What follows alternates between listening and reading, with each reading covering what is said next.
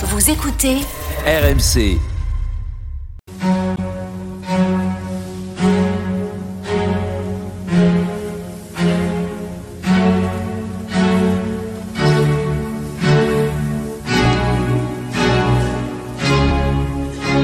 Église d'aujourd'hui, une émission de Régis Burnet. Bonsoir et merci de nous retrouver pour Église d'aujourd'hui, votre moment de réflexion du dimanche. Nulla vita fragilior. Il n'est pas de vie plus fragile que la nôtre, comme disait le romain Pline l'Ancien. Depuis deux semaines, nous sommes en compagnie de Marie-Laure Dénès pour méditer sur ce concept très important pour la vie spirituelle chrétienne et qui consonne avec ce que vivent les chrétiens pendant ce- ces semaines, le carême, temps de préparation à Pâques.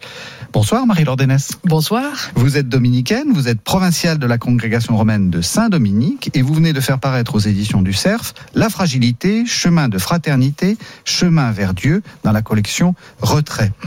Euh, on a longuement parlé de ce que c'est que la fragilité et puis euh, on est arrivé euh, lentement à l'idée que au fond, la fragilité, c'était un peu ce qui nous permettait de rencontrer l'autre. Et la, le texte hein, qui est le plus caractéristique de ça, c'est le, fils prodigue. Alors peut-être racontez-nous cette histoire du fils prodigue, la parabole du fils prodigue. Ah, la parabole du fils prodigue, c'est un texte que j'aime beaucoup. Donc, un père avait deux fils, n'est-ce pas? Un, un aîné et un cadet. Et le cadet dit à un moment donné, j'en ai marre de travailler euh, euh, tout le temps comme ça, j'ai envie de vivre ma vie. Et il demande son héritage à son père. Il part, il dilapide tout ça dans une vie très dissolue. Et puis au bout d'un moment, eh bien, arrive ce qui devait arriver, la bourse est vide, et il se retrouve dans le dénuement, et il se dit, bah, finalement, chez mon père, c'était pas si mal. Donc euh, il y rentre, un peu sur la pointe des pieds, en disant, mais si tu veux, je peux, je peux te servir, etc. Et le père l'accueille à bras ouverts, en tuant le veau gras pour célébrer ça, et le fils aîné, voyant ça, cette situation se dit bah quand même moi qui étais euh, fidèle à mon père qui suis resté à son service tout le temps jamais il ne m'a donné un veau gras pour faire la fête alors que lui qui a qui a tout euh, qui a mené mauvaise vie eh bien il est accueilli à bras ouverts. Et le, fils aîné quand même ne comprend pas ça. Et le père lui dit mais si au contraire regarde il revient c'est magnifique. Alors, qui est fragile dans cette, dans cette histoire et qui n'est pas fragile Qui refuse la fragilité Euh, que, nous dit les, que nous disent les trois personnages de cette histoire tout le monde est fragile à sa manière j'ai envie Oui, c'est ça qui hein. est intéressant dans votre lecture. Euh, le, le- fils cadet, c'est celui qui est le plus évidemment fragile, on a envie de dire, parce qu'il part, euh, il vit sa vie et puis il fait son expérience et il se rend compte que voilà, c'est pas si facile de vivre sa vie et qu'il y a des contraintes. Donc, elle est assez évidente cette fragilité de, de dire je, je, je plaque tout, je m'en vais et en fait je me casse la figure. Donc Mm. voilà. Le fils aîné, c'est plus subtil parce que le fils aîné, on a l'impression qu'au contraire, et il veut être fort. Il veut montrer à son père qu'il est euh, le bon fils, qui n'a jamais euh, dérogé à, à sa tâche, qui a été fidèle à son père. Et en fait, sa fragilité, c'est c'est justement d'être dans une relation à son père qui n'est pas une relation filiale, qui est une relation d'employé à patron. Oui. Et, et au fond, c'est ça sa fragilité, c'est de pas de pas casser la carapace pour être dans une relation d'amour avec son père. Mhm. Et le père aussi est fragile? Alors le père, il est, il est fragile, mais euh, sa fragilité, justement, c'est là où on voit, c'est une fragilité qui, qui, qui est bonne. On peut- de la part du, du, du fils aîné, il peut dire, bah, pff, finalement, mon père est un faible, il sait pas, il sait pas tenir ses troupes, quoi, il sait pas Mhm. tenir son fils. Eh ben oui, sa fragilité, c'est d'accueillir la fragilité de l'autre, justement, parce que lui, je je pense le, le père connaît sa propre fragilité et donc voilà, il laisse faire, il donne sa fragilité finalement, c'est de laisser la liberté à l'autre. Et, et Dieu sait que c'est une, une fragilité euh, euh, qui, qui ouvre la vie. Sa fragilité, c'est aussi son amour, d'une certaine C'est façon. aussi son amour, oui. C'est-à-dire qu'il passe, euh, enfin, d'une certaine façon, le fils, le fils aîné a, raison. Euh, c'est pas juste. C'est pas juste parce qu'il a dépensé tous les sous et on vient, on vient, euh, on vient le remettre dans son, euh, dans, dans la famille comme si rien ne s'était passé. Euh, Oui, oui, oui. Être fragile, c'est aussi, euh, enfin, il est faible envers son, son, son fils cadet. Oui, ça c'est. Je pense qu'on a, on a tous spontanément la réaction du fils aîné, quand Oui. même. Franchement, c'est- c'est c'est très injuste. Et en effet, l'amour, il est fragile. L'amour, il est fragile parce qu'il accepte de pas tout, que tout soit pas balisé à l'avance, que on n'est pas dans un contrat. J'aime bien cette différence moi, entre le contrat et l'alliance. Le contrat, tout est prévu à l'avance, ce que doit faire l'un, ce que doit faire l'autre, euh, les conséquences si l'un ne fait pas si, il ne respecte pas le contrat, alors que l'alliance, c'est une dynamique vraiment d'amour, c'est-à-dire que une fois qu'on est parti, on fait route ensemble, quels que soient les méandres du chemin, quels que soient les ronces qu'on y traverse. Les voilà. Et, l'amour, oui, il est, il est fragile parce qu'il peut toujours être blessé à tout moment. Donc on accepte d'être potentiellement blessé. Oui, c'est ça qui est compliqué. Hein. c'est ça qui est compliqué parce qu'on peut être déçu, on peut être, ça fait mal. Ça fait mal. Ça fait mal. Euh, vous, dans, les, donc, il faut expliquer un peu que ce, livre est une progression hein, euh, prévue sur euh, trois jours six demi-journées. Donc, mm. j'imagine qu'on peut faire ça en six jours ou en trois jours. On fait ce qu'on veut. Euh, et même, on peut faire ça en trois semaines si on a envie. Euh, euh, et donc, vous proposez des, des, des, méditations sur, sur des textes. Et euh, vous, vous utilisez aussi une des, un des textes qui est un, un texte central hein, dans, dans, le christianisme. Euh, c'est Marc 15, Gethsemane. Mm. Jésus lui-même se, se, montre fragile. Mm. Est-ce que là, on n'est pas dans la même situation que le, fils prodigue. Oui, oui, oui, tout, à fait. Finalement, euh, euh, le père du fils prodigue, hein, c'est la figuration aussi euh, du, Christ. Et, oui, Jésus se, montre fragile, il va jusqu'au bout. Et j'ai envie de dire tant mieux. Parce que moi, un Dieu qui me dirait bah, je, je, viens pour te sauver, mais de l'extérieur, justement, euh, euh, moi je suis plus fort que toi, donc euh, voilà. bon, très bien, mais c'est un peu le, Dieu sur son Olympe. Alors que le Christ, il vient nous rejoindre dans ce qu'on est. Et il, vient, il, vit tout ce qu'on est. Et, c'est parce qu'il vit justement toute notre fragilité qui, peut, voilà, qu'on peut rentrer dans cette dynamique et partager sa vie. Parce que lui vient partager la nôtre.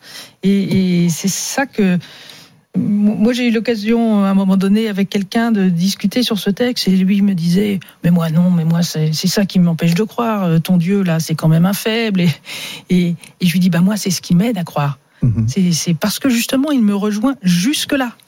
Jusque-là. Un des leitmotifs de, de votre livre, hein, que, dont je rappelle le titre, La fragilité, chemin de fraternité, chemin vers Dieu aux éditions du, du CERF, euh, c'est qu'il faut assumer sa fragilité, ou il faut la reconnaître, il faut la, il faut, il faut l'accepter. Euh, pourquoi? Qu'est-ce que, quels sont les, les, bienfaits de cette, euh, de cette, de cette démarche?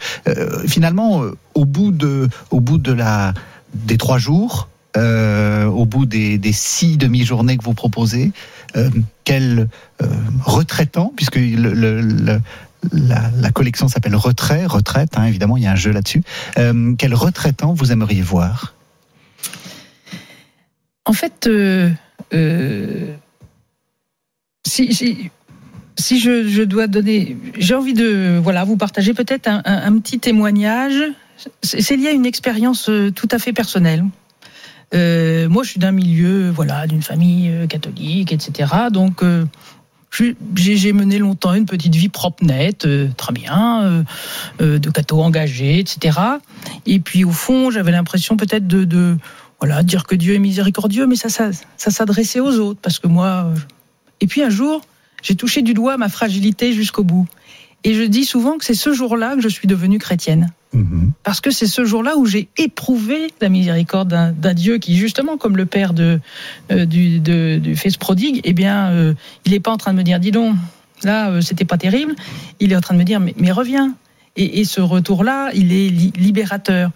Et, c'est ça que j'aurais envie, à la fin de, de, cette petite retraite, que, que les uns et les autres soient persuadés et le vivent en eux, c'est que ces fragilités-là, justement, elles nous, font tomber tous nos masques tous nos masques qu'on a en permanence dans la société parce qu'il faut paraître parce que voilà faut surtout pas donner l'impression de, eh ben non là on peut être soi-même finalement non pas être soi-même euh, euh, justement avec un bouclier avec une espèce d'armure mais simplement euh, avec une colonne vertébrale mais pas une armure mm-hmm.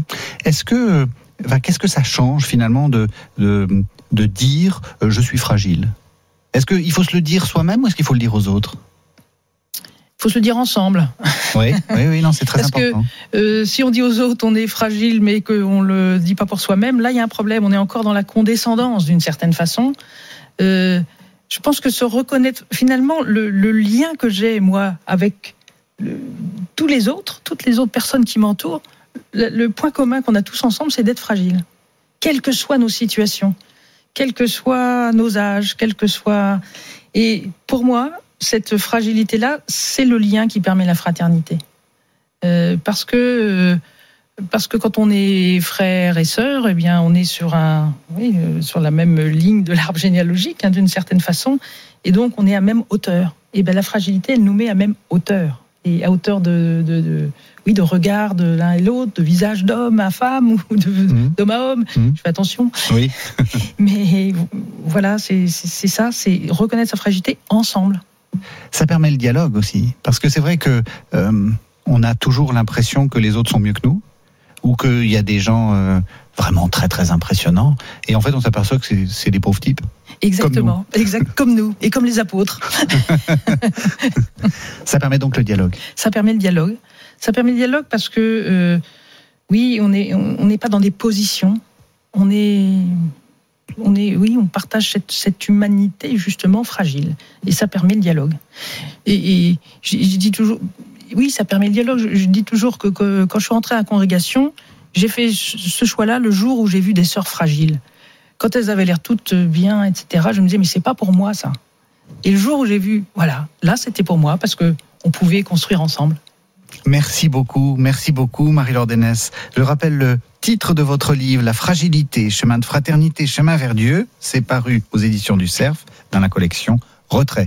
On se retrouve une dernière fois la semaine prochaine À bientôt. À la semaine prochaine.